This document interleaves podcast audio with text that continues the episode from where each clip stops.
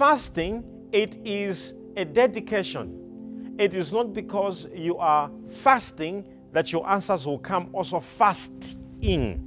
Fasting, it is making sure that your body recognizes that you are not in the flesh, but you are by the Spirit. It is very important, most people that don't know this secret. Normally, when you see there are so many things or so many temptations, or you are having a problem that you feel it can defeat you, but you don't fast against them. The moment it's a problem, you want to fast. All the times when there's a problem, you fast. But look at your spiritual life is under attack. You have got a temptation that you're always dealing with. There is something that is coming on your way. There are things to deal with you, the body, that they are destroying your calling, they're destroying yourself.